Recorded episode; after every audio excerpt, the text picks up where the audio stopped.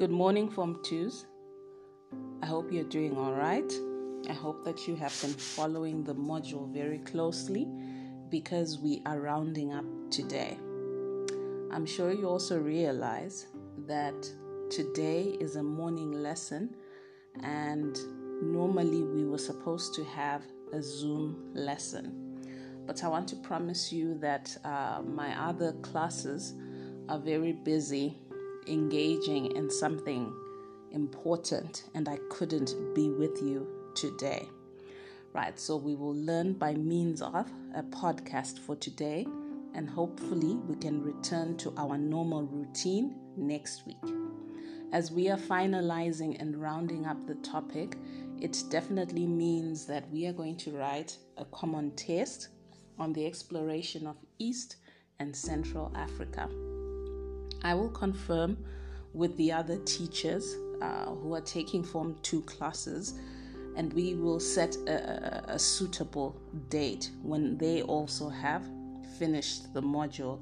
But I would like you to start preparing by reading on the exploration of East and Central Africa. For today's lesson, we are talking about Henry Morton Stanley.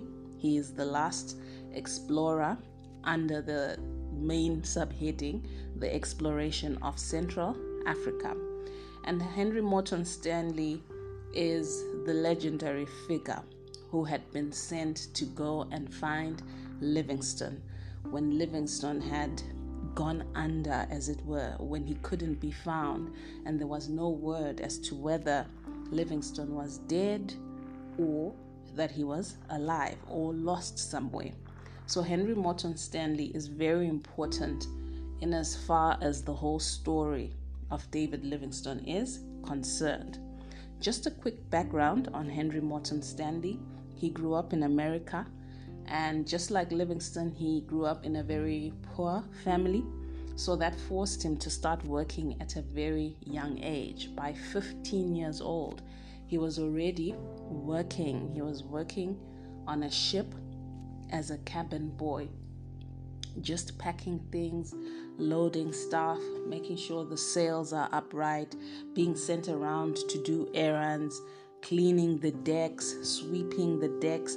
Those were the kinds of things that Stanley was doing on that ship as a young boy.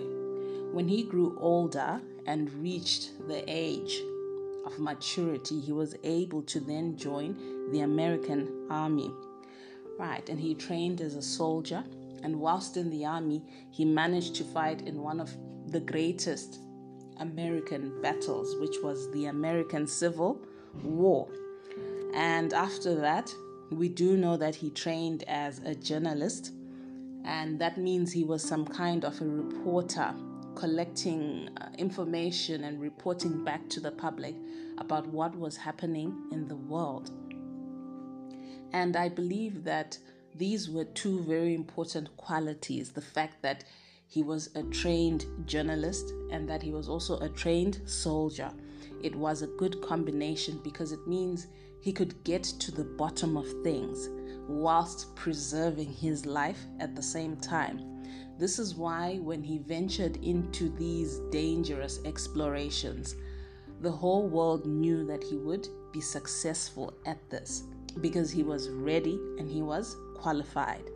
He used his skills as a journalist to track down and find Livingstone. You remember how he had entered Africa through Zanzibar looking for the missionary, and he had conducted his investigations. He had used his military skills to go through that whole region with a fine comb, like search every single place and piece together at what point he left this area and moved to the other area. Everything, Morton Stanley was able to piece it together until he found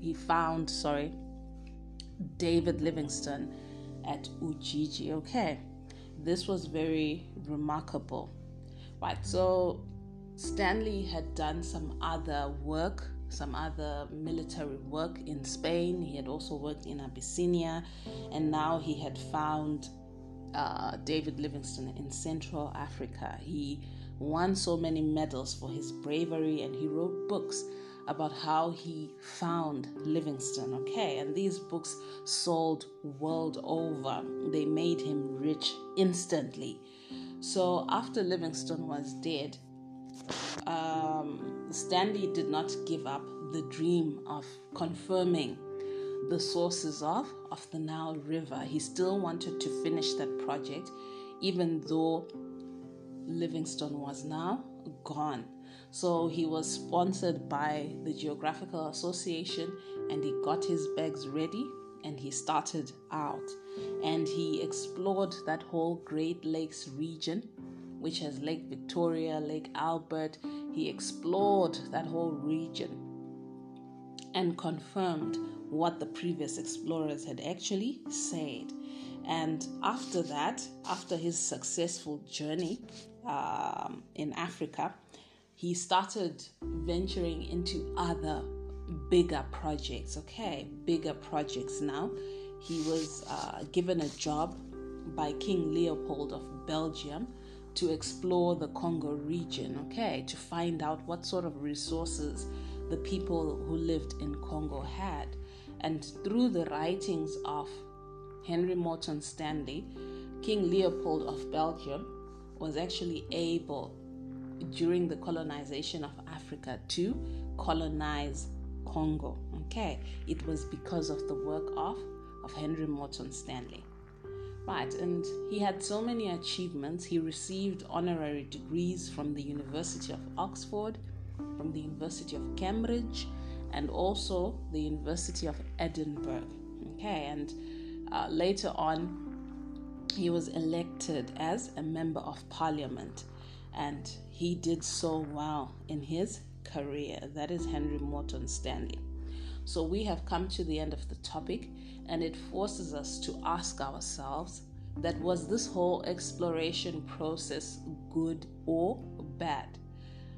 The work of people like Mungo Park, David Livingstone, it was extraordinary. It's not just a tale of people who gave up their lives to open up Africa, but it is showing the amount of sacrifice and what it took for Africa to be connected to the rest of the world. This was the only way that Africa would not remain backward. They believed as explorers that they were bringing light to a dark continent, bringing the light of civilization, bringing the light of knowledge, bringing the light of Christianity, bringing the light of trade, bringing the light of industrial development, right? This is the kind of light which these explorers believed they were bringing to Africa. But the downside of it all is that Africa had its own light. You see that? Africa had its own institutions, its own religion, its own industries, its own way of doing things. And it could be regarded in a sense that explorers opened up Africa and exposed Africa to all these countries that then wanted to take the resources of Africans. Because as these explorers were going around viewing and exploring these regions, they would write down so many things about the security in Africa, the numbers. Do they have soldiers? What kind of weapons do they use? They would write down information about how to access, how to go in and out of Africa. If you want to access this country, you go from here. If you want to access Central Africa, you enter in through the east. All this information previously had not been given. They also gave information about the resources of Africa, that if you go to the Congo region, there's lots of diamonds. If you go to Southern Africa, there's lots of gold. If you go to West Africa, they have palm oil trees. They have rubber, right? If you go to East Africa, there's a lot of oil. All these things were exposed to the world, and unfortunately, many European countries became very interested in Africa, not for the purpose of helping or bringing light to Africa, but rather for the purpose of taking over. Right, so I've attached a short exercise for you. It's really short. It's just 5 marks. It's unbelievable.